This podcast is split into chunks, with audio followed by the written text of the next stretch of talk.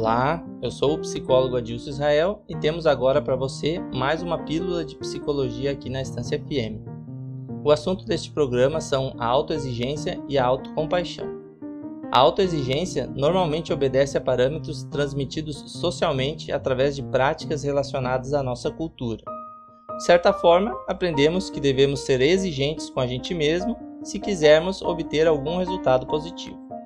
Isso até nos faz pensar que este é o caminho ideal para o sucesso, mas essa prática, na verdade, cobra o seu preço. Estudos demonstram que a autoexigência pode conduzir-nos a uma baixa autoestima, ansiedade e depressão. Tanto que é uma ilusão pensarmos a autoexigência exagerada ou constante como um fator de motivação. Muito pelo contrário, isso é um movimento de permanente desvalorização.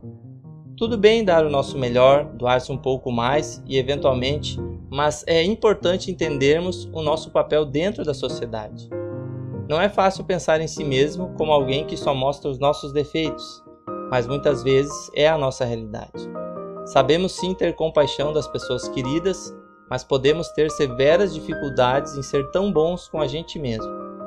Muitas vezes um simples erro nosso deixa de ser algo a ser corrigido e superado para se tornar um sinal de fracasso absoluto e quando isso acontece, somos tomados pelo sentimento de culpa. A autocompaixão é a capacidade de tratar-se a si mesmo com igual gentileza, apoio e compreensão que teríamos com alguém querido. Não se trata de vitimismo nem coitadismo. A autocompaixão é reconhecer que a imperfeição faz parte da condição humana e entender que podemos sim ser vulneráveis. A autocompaixão consiste em aceitar que as coisas podem não sair como planejado, que não temos controle absoluto das situações, que podemos falhar, nos frustrar e mesmo assim está tudo bem. Em vez de condenar-se, acolha-se. De vez em quando, desce o seu ombro para consolo próprio.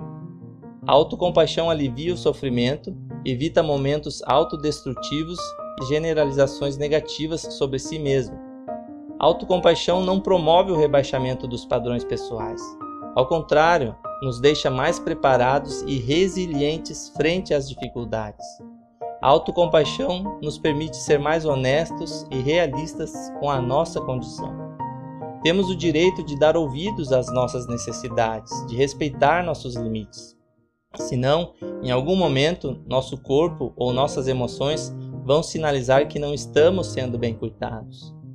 Cuidar de si mesmo é um pré-requisito indispensável para cuidar de qualquer outra coisa. Abraço e até a próxima pílula de psicologia.